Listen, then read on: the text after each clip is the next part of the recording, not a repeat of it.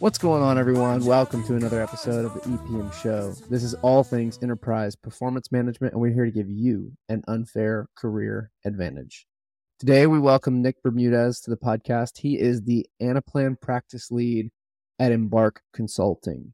He's spent the bulk of his career in the Anaplan ecosystem, and he joins us today to talk a little bit about what separates an established solution architect from a certified master Anaplanner and how they're approaching building a practice at Embark and the unique approach to finance transformation that they take with mid enterprise clients. That's really their sweet spot. And so it was really good to get his perspective on Anaplan and just the differences in those conversations versus Fortune 500 type clients. And some of his keys to success for building a great career in enterprise performance management. I'll give you a hint. It starts with curiosity and learning by doing. I hope you enjoy this podcast and get a ton of value out of it.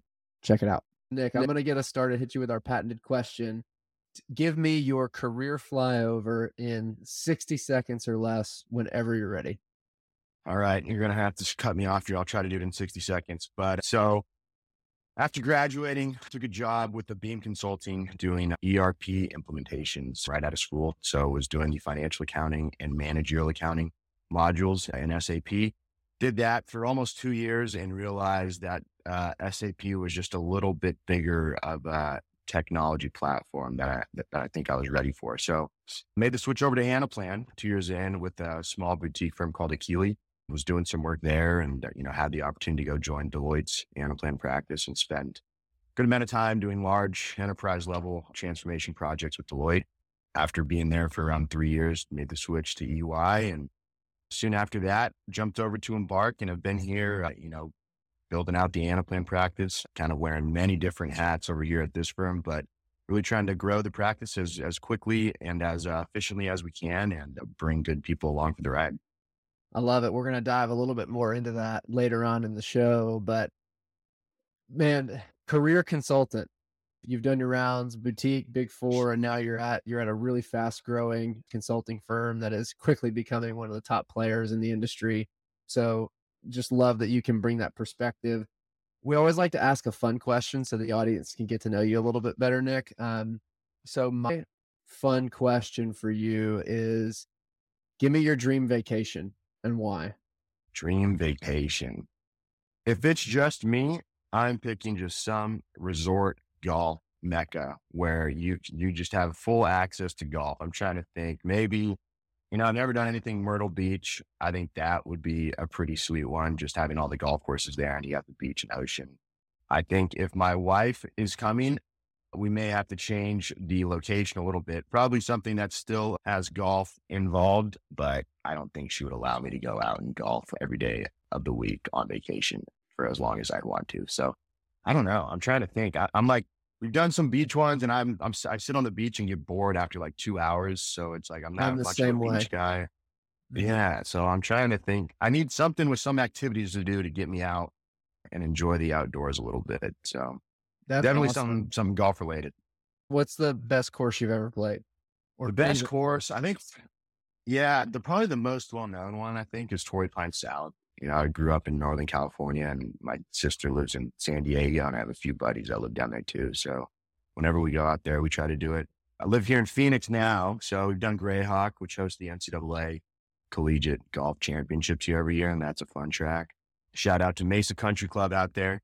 That's also a fun one that I I play qu- pretty frequently. But man, there's so many fun courses. I don't I don't know which one's my favorite. It's just fun getting out there with a good group of guys and, and having a good time for four hours. That's right. Is the is the waste management open out there in Phoenix? What is It is, course? yeah. So that's it's up the TPC Scottsdale course, kind of in North Okay. Scottsdale. Okay. And right now they're they're getting ready. It's called the Schwab Cup, but it's basically the the the championship for the senior tour. So all the old guys are coming out here playing the final tournament of the year at Phoenix Country Club. That's, That's cool. this weekend. As a golf guy, I'm kind of surprised you didn't say dream vacation was like old course in St. Andrews or something like that.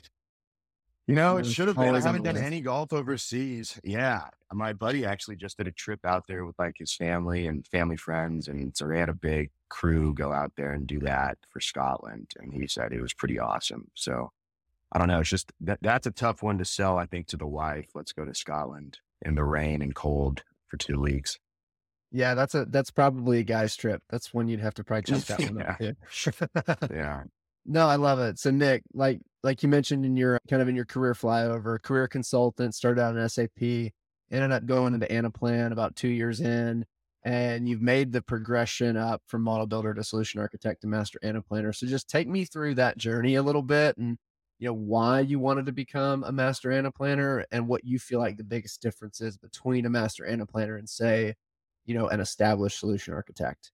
I guess when I first started within Anaplan, it was just learning a new technology. There was not really any aspirations to like take it as far as I did. It was just, hey, let's let's kind of check this out and see what it is. And when you're in there, once you finally get through L1 and L2 and you're like on your first project and you start understanding what the tool can do, it's really just about being creative and coming up with solutions that work that are more efficient than what clients had before. And the more you click around in the platform, the more you start to figure out what certain things do and how to do them better ways than others. And so, you know, I think the longer I just naturally stayed in there and continued, you know, being staffable on projects and you do it long enough and you become pretty good at it. And at a certain point, like, I think it's time for me to at least go get credentialized in doing this. I think I'm ready and, and prepared to go and do it. And so I became a master Anaplanner before there was the solution architect sort of credential in there in between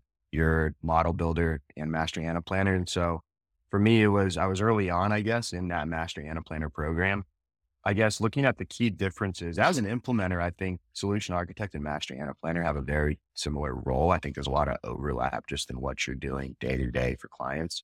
But within an organization, I think, right, the solution architect is much more getting requirements, translating those into like the technical steps needed to like actually go and execute and then designing out the solution. I think from a master Anaplanner point of view, it's a little bit more than that. It's it's kind of working with the COE, putting the right framework in place to like take in new requests, I guess, from the business, training new people that are going to be on your team to support the platform. I just think it's a lot more encompassing of the overall program versus a solution architect is very much in the weeds and designing the Anaplan model itself. That makes sense. As you were talking, what I was kind of hearing and, and thinking about was how, as a solution architect, you are a subject matter expert, a very high level individual contributor, whereas that master Anaplanner, I'll call it mentality or mindset, because technically, like you said, there's a lot of overlap, is more about leadership and how do I reproduce myself in this COE through, like you said, training, leadership, development, coaching. And so it's more, it's more impact by multiplication rather than just let me get in here and put my fingers on a keyboard and do the work and give direction that's more technical in nature. It's more about the leadership and the people development as a master Anaplanner. Is that is that a fair assessment of kind of what you're saying?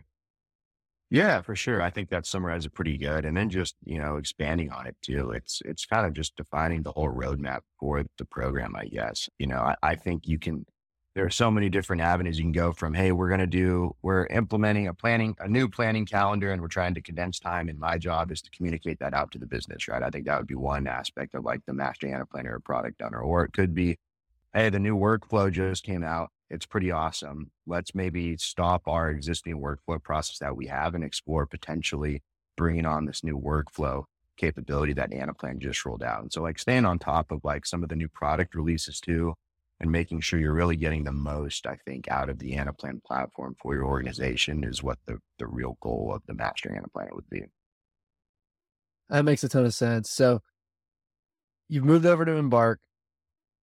Y'all are spinning up what's going to I think going to be a, a, really incredible Anaplan practice within the ecosystem, just giving given Embark's track record and the and the talent that you have at the organization. Tell me a little bit about, you know, what you've learned and how building a practice from kind of the ground up has helped you elevate your thinking and elevate your career. Yeah, I've been fortunate enough to be at a lot of other consulting firms. So like I've been able to see sort of good ways and, and sort of how other leaders have gone about building a practice, which has been, which is, has made it a little bit easier for me. I think I don't want to say this is at all an easy task to go and spin up a practice. You know, I've never really been one of one guy and been asked to go and build this thing out. So it's been it's been a fun challenge. I've I've been fortunate enough to have a really strong and awesome and supporting team around me that give me pretty much whatever I need to go and do this the way that I think we should. They have all the support for me that I need to go and, and build this thing out. You know, obviously, I think anyone in the Anaplan ecosystem knows just talent is obviously a challenge. So we've been really, we, we have a strong core team of consultants at Embark already. So we've done a little bit of cross training and trying to get a lot of the, the people who have maybe some modeling and other FP&A tools up to speed on Anaplan. And then we've also gone out and had to hire externally, obviously, to, to, to build that team out. But it's been fun, man. We're we're we're when it's at this early stage, you kind of wear many different hats and just getting all this done. You're the recruiter, you are the uh, you know solution architect on projects. You are out there trying to to create processes and everything internally. You're trying to get demo models in good enough spots to go and actually help support the sales Uh, you know motions that are in front. So it's it's been a lot, but it's been it's been a, a good experience for me so far.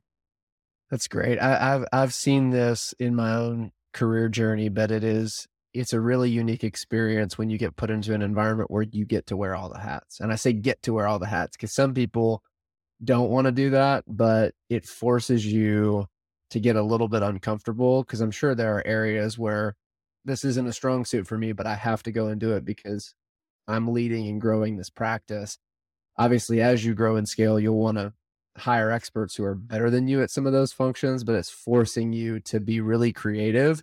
How has that helped you in your development? Kind of maybe getting out into your getting out of your comfort zone in certain areas and, and really being being more like an entrepreneur or starting something from the ground up. You're within a bigger organization, but you are that first person in having to wear all the hats like a like a business owner would. Yeah, you know, it's been it's been a huge learning, you know, experience for me. And I think what's made this a, a little bit smoother of a transition has been uh, we've started many technology practices, I guess, around the same time as our Anaplan one. And so it's been really nice to have guys like uh, John Warner, who's our NetSuite leader. We have Sarah Keeper Adam Embark, who's Workiva. And so it's just been, it's been good to bounce some ideas off them. Some of them, a lot of these practices are at different maturity levels. So you know, kind of getting to to to use them as soundboards to say, hey, when you were growing at, at or starting this out, what were things that you ran into that you maybe would have done differently, or what worked well, what didn't? And so having having those leaders to to kind of bounce ideas off of and make sure we're not repeating some of the same mistakes has been good.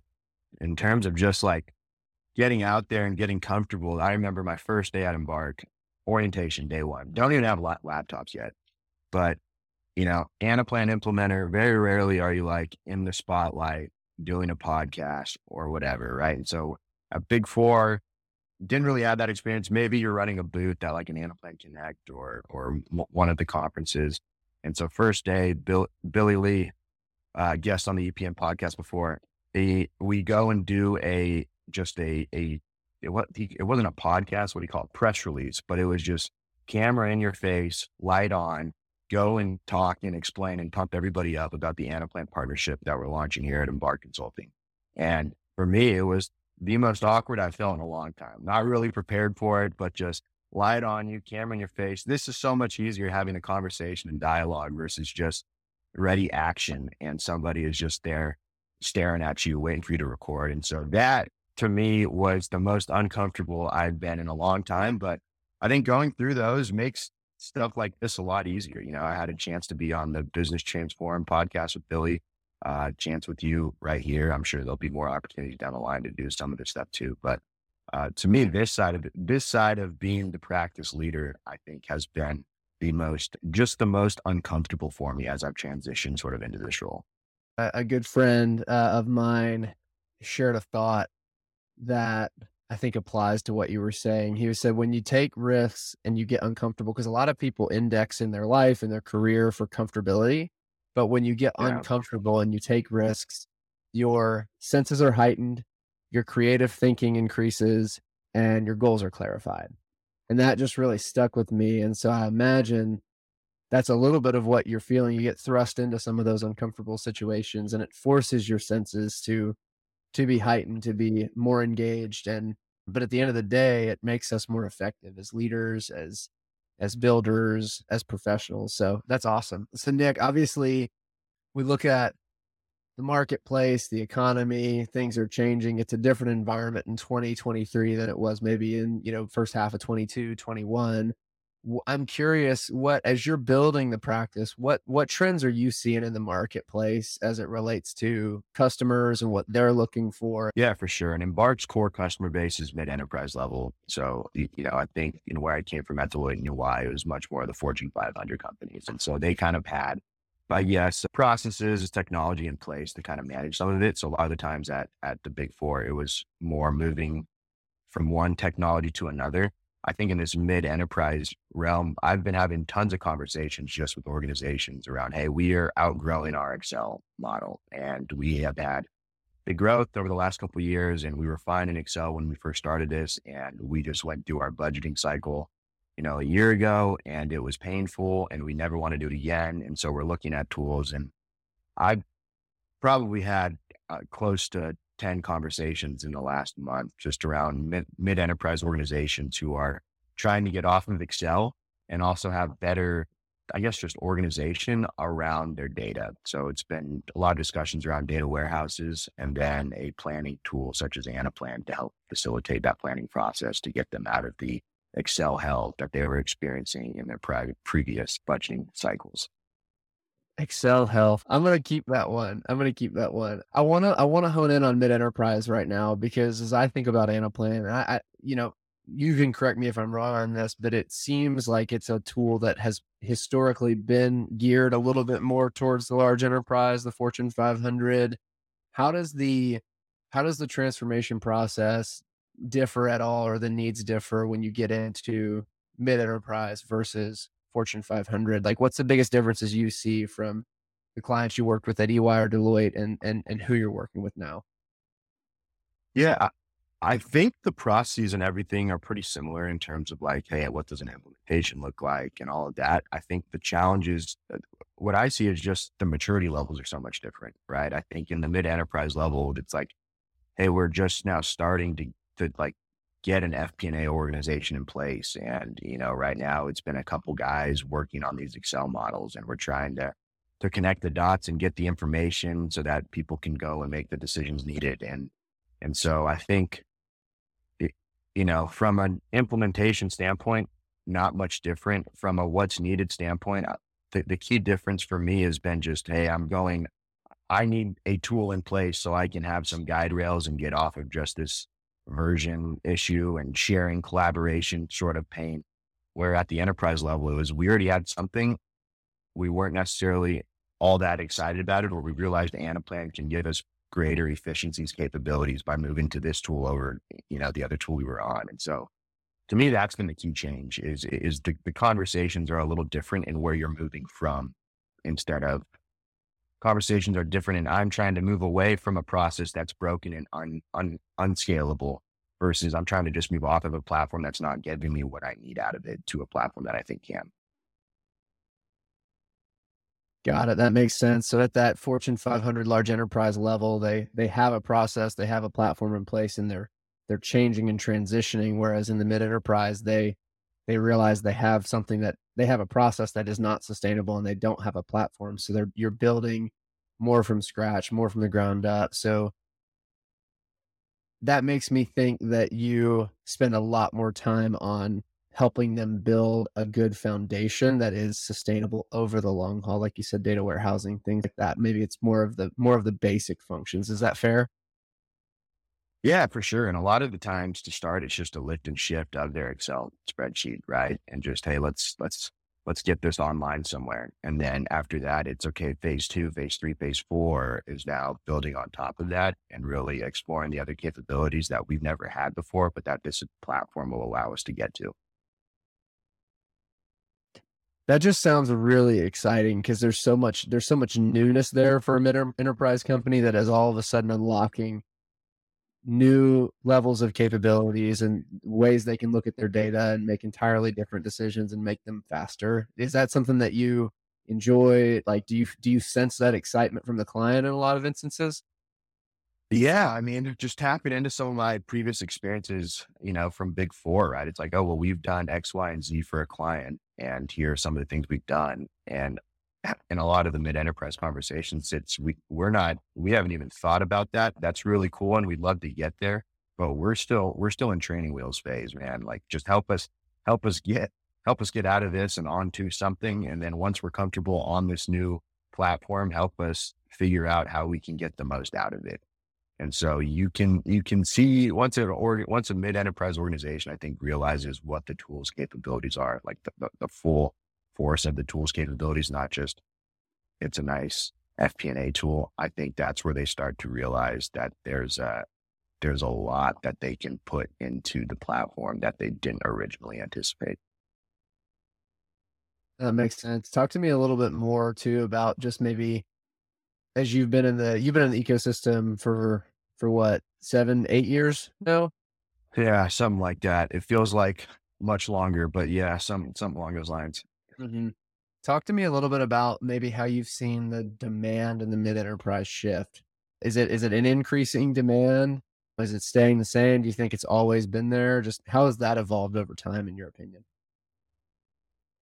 yeah i just think you know, the evolution of it, it has, you know, obviously the enterprise customers were, uh, had the budget and appetite to take this on and the resources to do it. And I think what I'm seeing now more on the enterprise level is it's like an, a necessity. You know, we, we can't sustain it like this anymore. We need to move on to something. And so Anaplan is always in the conversation. Anaplan is obviously one of the more expensive tools out there to go and get. But I think when they realize all the potential opportunities and use cases of the tool, that's really where the value of it comes in. I think at this mid enterprise level is is you know we have a bunch of spreadsheets for a bunch of different planning processes. I could take all of them away and move everything into Anaplan and have one platform to manage all of it instead of kind of going with some of these other point solutions um, and having to integrate all the data across all of those.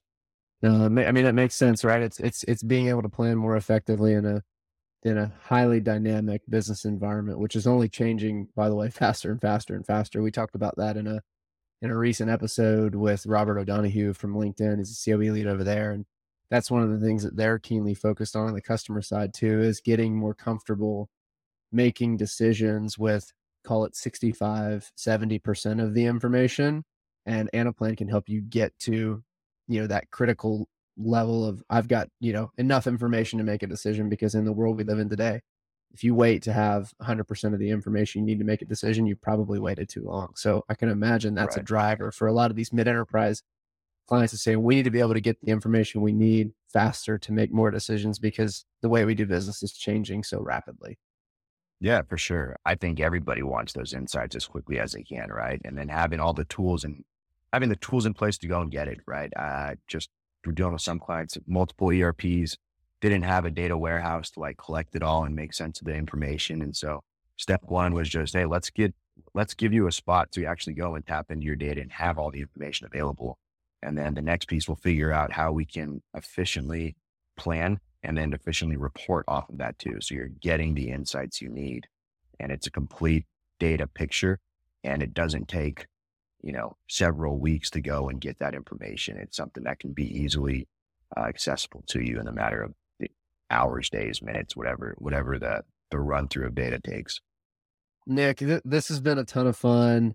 I love hearing your journey and how and what y'all are doing at Embark, building a practice and the focus on mid enterprise clients. I think that's going to be a continued uh, trend and it's going to be a continued focus in the ecosystem as a whole. I know y'all are uniquely positioned to capitalize in that space. I'll get you out of here on on two standard questions.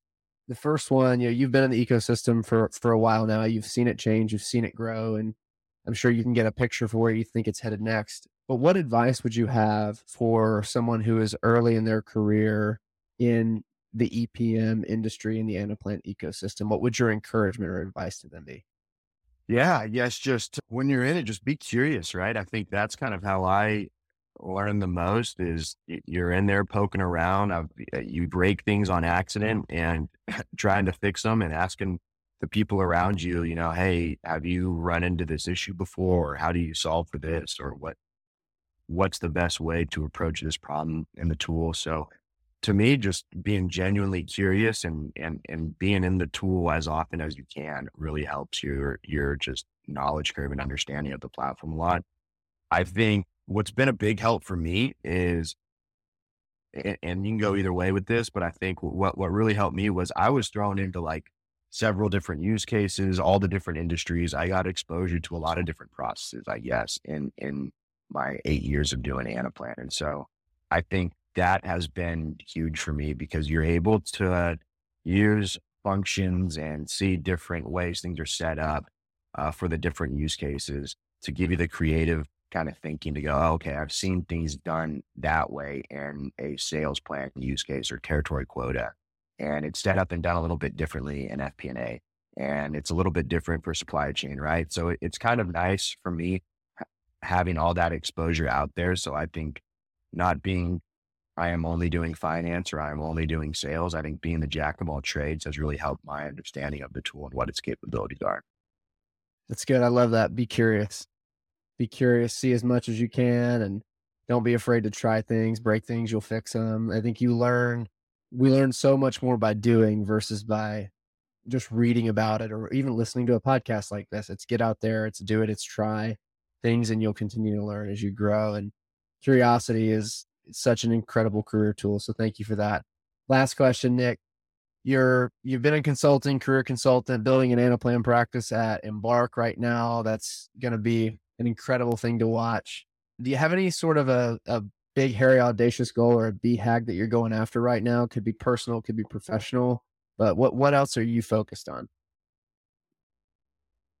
Man, you know, very early stages of this, but I've been seeing a lot of people just as I'm scrolling through Instagram or whatever. But a lot of friends have like run marathons, and I am in no shape or at any point along in my training uh, to do a marathon, but I think at one point, just being able to say I can do it, I I feel like I should be athletic enough and in good enough shape to go out and run a full marathon. And so I think that's something over the next year I'm going to try to to set in place. I don't know if I'll ever run a, another one, but I do want to say that in my life I've completed one marathon.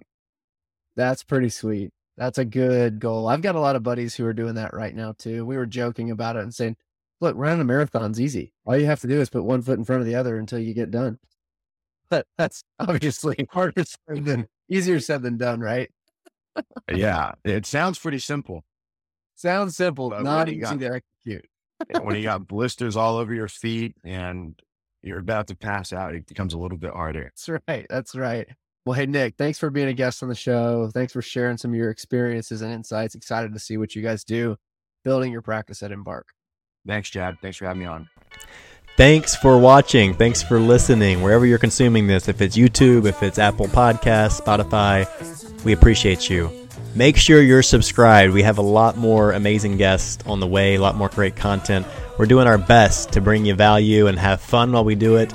And we really want this to be a career advantage listening to this show, and we want you to enjoy it. So it means a lot. Make sure you're subscribed for what's what's to come, and also if you're up for it, it would mean a lot if you leave us a like, a comment, a rating, a review, whatever platform you're on. That really helps, and it gets us fired up when we see those. So I appreciate you guys. Find us on LinkedIn. I'm Blake Bozarth, my co-host Chad Pyke with a Y. Would love to connect with you there. Have an awesome day. See you next time. Peace.